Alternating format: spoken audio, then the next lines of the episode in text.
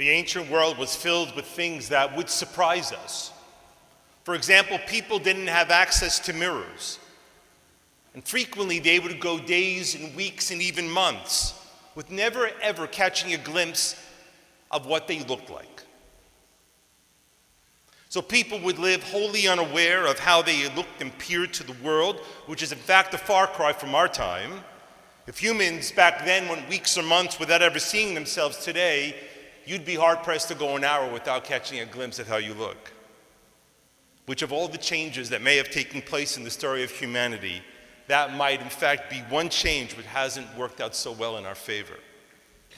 And because of this, the Greeks would famously tell the story of a man called Narcissus, who, after passing by a still pool of water, catches his reflection and becomes captivated by his beauty. He pulls himself ever closer to the water because he wants to see himself ever so closer until the point where he falls into the pool of water and he drowns. This story is the origin of the term narcissist, which warns us of the mortal dangers of self involvement. And humans have long lived with the warning to not look at ourselves, but look out to others, to cast our attentions to other people and their needs outside of ourselves. And it is a noble warning. And you ignore it at your peril. But this morning, I'm going to ask you to stare into the mirror, and for good reason. These past weeks have given ample opportunity for people to tell us what they think when they look at us as people and as a society. And what we have heard back horribly echoes what Joseph Goebbels insisted. The Jews are guilty. In other words, guilt first. We are now witnessing on a daily and even hourly basis, on a scale only a few of us thought possible just a few years ago, the same kind of moral and logical inversions, the same denying to Jews the feelings and rights granted to everyone else, the same preparing of the public mind for another open season on Jews. You see it everywhere, which is right in front of our noses. Israel is told it has a right to self defense. But every conceivable means of self defense amounts to a crime. We are told that from the river to the sea is a call for the creation of a Palestinian state, without any mention that it is a call for the destruction of the Jewish state and the world's largest Jewish population. We are told that we must hold Israel to a higher moral standard because it is, it is a democracy. And at the same time, they denounce Israel as an apartheid state. And then the greatest lie of them all that Israel, the victim of one of the greatest massacres in recent memory, is in fact the real perpetrator of it. That the Jews got what was coming to them. Perhaps we are beginning to grasp what so many outside of us accept as a reality that Israel is guilty.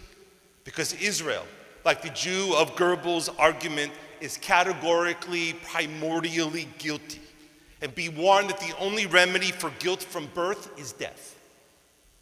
Anti Zionism, which is an openly eliminationist ideology that is indistinguishable from anti Semitism, except that it hides itself better, is now a mainstream view.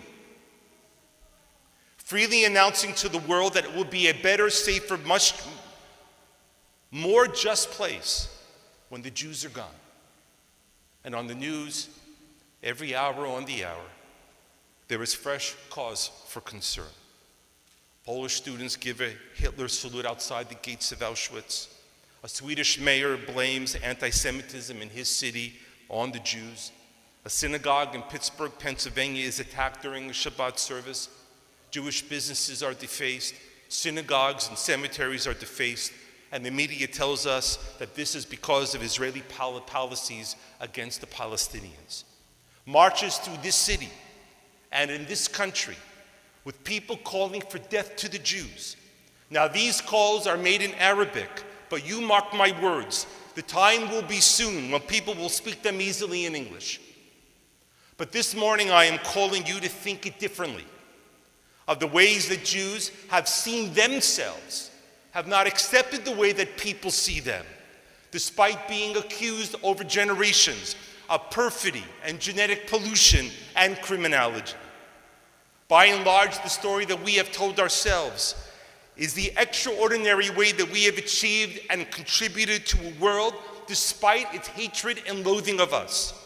Where between the middle of the 19th and the 20th centuries, how a handful of Jewish men and women changed the way we see and live in the world. Some of the names you know immediately Marx and Freud and Proust and Einstein and Kafka.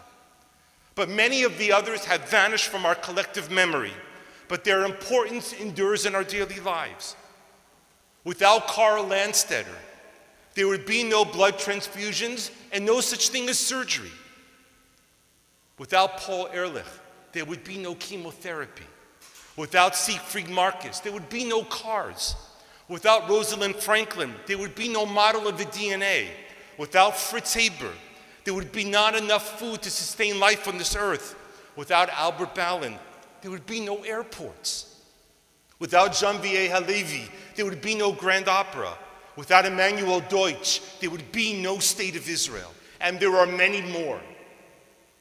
As a child growing up, I heard of how a people, despite being less than a quarter of 1% of the world's population, accounted for more than 25% of all the Nobel Prizes ever awarded from its inception. How a people so small have given so much. And this is not an argument for Jewish exceptionalism, to be clear. This is not to say that Jews are preternaturally gifted at math or science or music or business. But it is, as the composer Gustav Mahler once said, Jews, he said, are like people with short arms. They have to swim harder to reach the shore.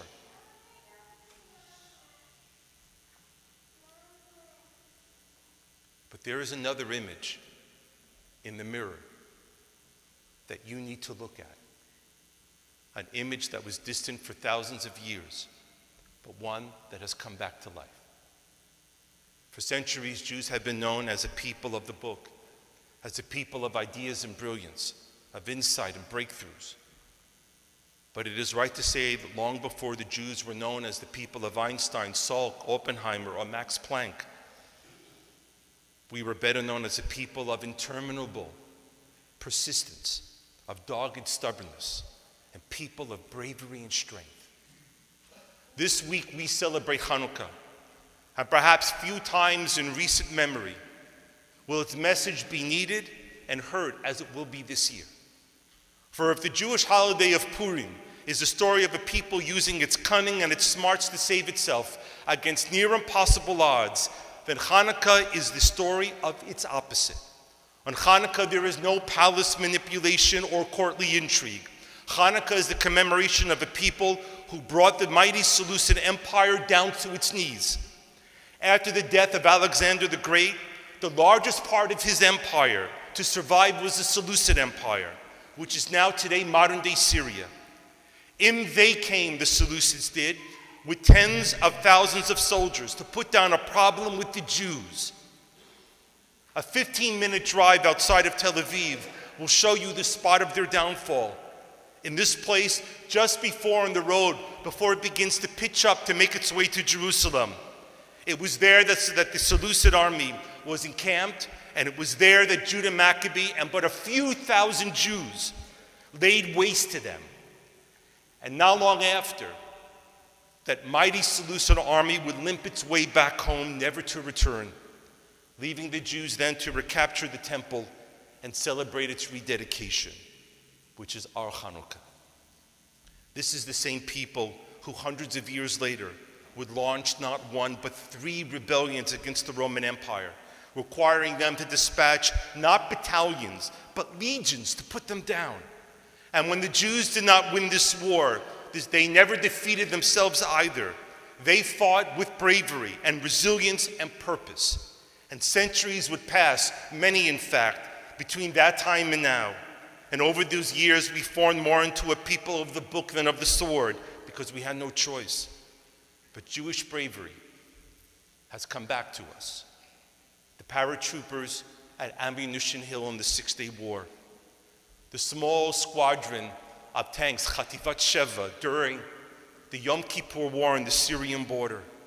Small units of Israelis landing in a foreign airport to free over a hundred Jewish hostages being held in Entebbe. And now, stories from October the 7th that seem impossible when you read them, but so true to what we are. When hearing the news, people jumping into their cars and heading down south to repel a vicious and cruel enemy.